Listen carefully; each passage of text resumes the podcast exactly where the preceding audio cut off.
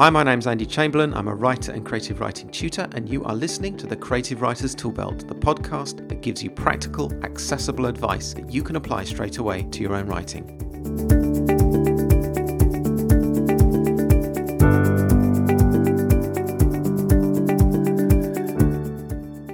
And welcome to episode 43 of the Creative Writers Toolbelt. Now, in recent episodes, we've been looking at the six stage story process, and in this episode, I'm going to be looking at the fifth of those six stages, the climax. If you're new to the podcast or you're not familiar with the six stage story process, you can go back and start with episode 36 and work forwards for a more comprehensive review of what it's all about. But I'm also going to give you a three minute summary of it here and now. So let's get into it. The six stage story process is a model of how stories work, and in describing the model, I try to focus on the practical benefits that come from applying the model. I want to recognize my sources here. The six stage story process in concept is mine, but I'm drawing on the likes of the Greek philosopher and scientist Aristotle, the German playwright Gustav Freytag, and the screenwriter and author Robert McKee. So here are those six stages and the ways that you can apply them to your writing. In the first stage, you need to do three things capture the reader, that means grabbing their interest and making them care about your characters. Second, you need to set your scene. How can you present that setting in a way which means that the readers can immerse themselves in it? And thirdly, you have to prepare for the inciting incident. And the inciting incident is stage two of that six stage process. And this is the event that really gets the story going. And again, you're trying to do three things here. So, first of all, you start to address the need for change and action in the story. Secondly, you want to transform the story and really draw your reader in. And finally, you want to launch the reader onto the next stage of the story. And that next stage, the third stage, is the momentum stage. And this is likely to be the longest stage in the story, and it takes you all the way through to the crisis. And in the momentum stage, you want to drive up the energy and the momentum of your story. And you want to use a consistent and distinctive voice as you develop your characters, your theme, and your setting. And you play out the plot line of your story and pull everything towards the crisis and the climax, which are stages four and five, respectively, of the process. So, stage four is the crisis, and this is the moment that signals to the reader that the climax of the story is at hand, that all of the decisions and actions that have occurred along the way are now going to come together. And it's a real opportunity to present new aspects of your characters, their relationships, and their true mettle as they face the climax of the story.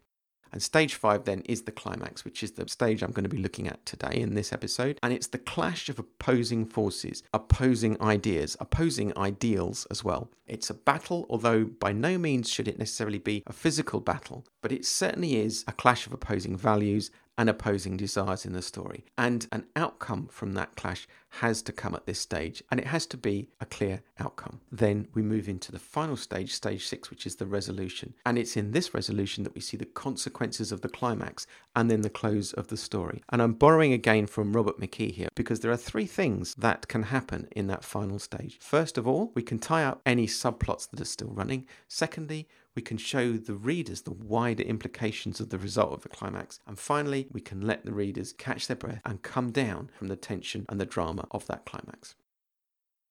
So, that in summary is the six stage story process. And in this episode, I want to look at stage five, the climax. And we're going to explore this stage by asking a couple of questions. First, what exactly is the climax of the story? And secondly, what do I, as the writer, need to make happen in that stage of the story? So, let's have a look at the first of those two questions. What exactly is the climax?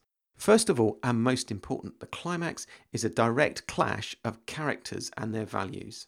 Now, again, in his book Story, Robert McKee talks about the controlling idea, and this is the fundamental idea that acts as the pivot for your whole story. The controlling idea can be something like an assertion that love conquers all because lovers will sacrifice self for each other. Or it could be perhaps that the relentless pursuit of money will eventually leave you poorer because of all the other things you have to sacrifice to gain that wealth. Or it could be that perhaps a nation is better governed by democratic and liberal values than an autocratic and rigid system.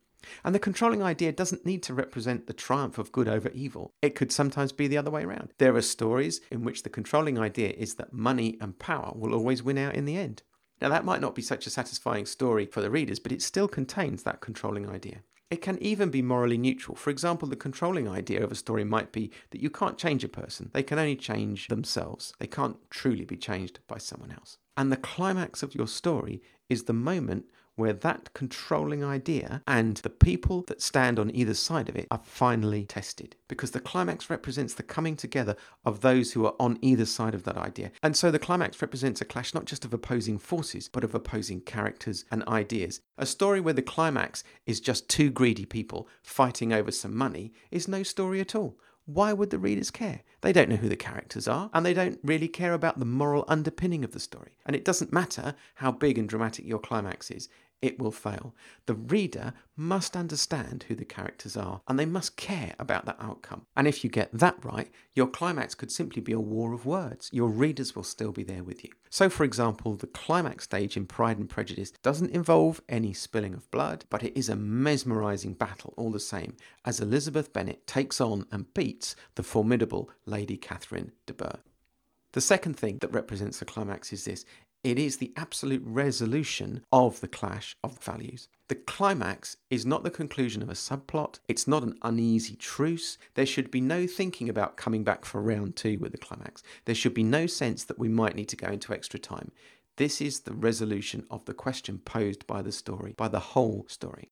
Now, you might think, well, what if I'm writing a seven book epic and this is just book one? I'm not going to settle everything now. And that's true. But your climax is still a resolution. It's just a resolution of a different story. It's the resolution of the story and the values that are at stake just in that book, not in the whole series. So, for example, the first Harry Potter book Harry Potter and the Philosopher's Stone, or Harry Potter and the Sorcerer's Stone, as it was called in the US, is a story about this stone and its power and its potential.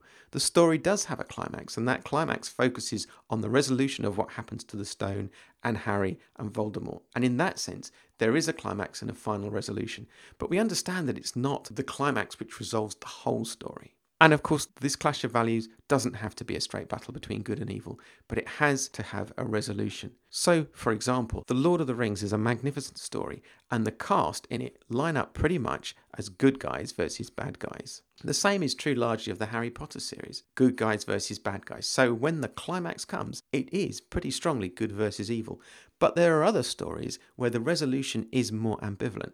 For example, if you've read Joe Abercrombie's First Law trilogy, you will find there quite a range of morally ambivalent characters and yet when they all come together at the end, the story reaches a climax and a resolution. And it's useful sometimes to look back at your inciting incident because the climax can, in some cases, complement that inciting incident because it draws to a close the period of change and action that was ushered in at that earlier stage of the story.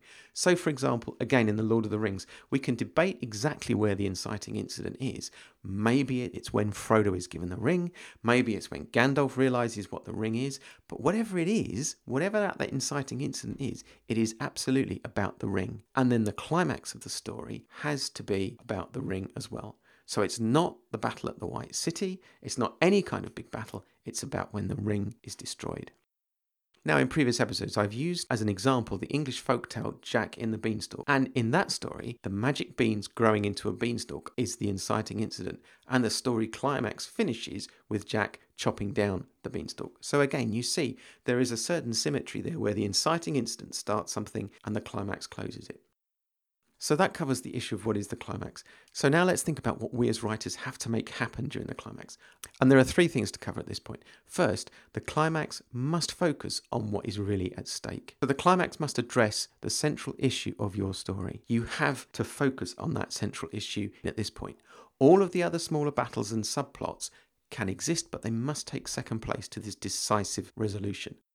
In The Lord of the Rings, the climax of the story is about Frodo's drama with the ring. It's not about the Battle of the White City or Helm's Deep or the Battle of Morannon, which is the battle at the Black Gate. It's none of that. It's all about the ring. When Harry Potter takes on Lord Voldemort, the climax of the story is about the clash of those two characters and their values. We can have other subplots in it. So, for example, we can all cheer when Molly Weasley sticks it to Bellatrix Lestrange, and very satisfying that is too. But we shouldn't get confused into thinking that that is what the climax is all about.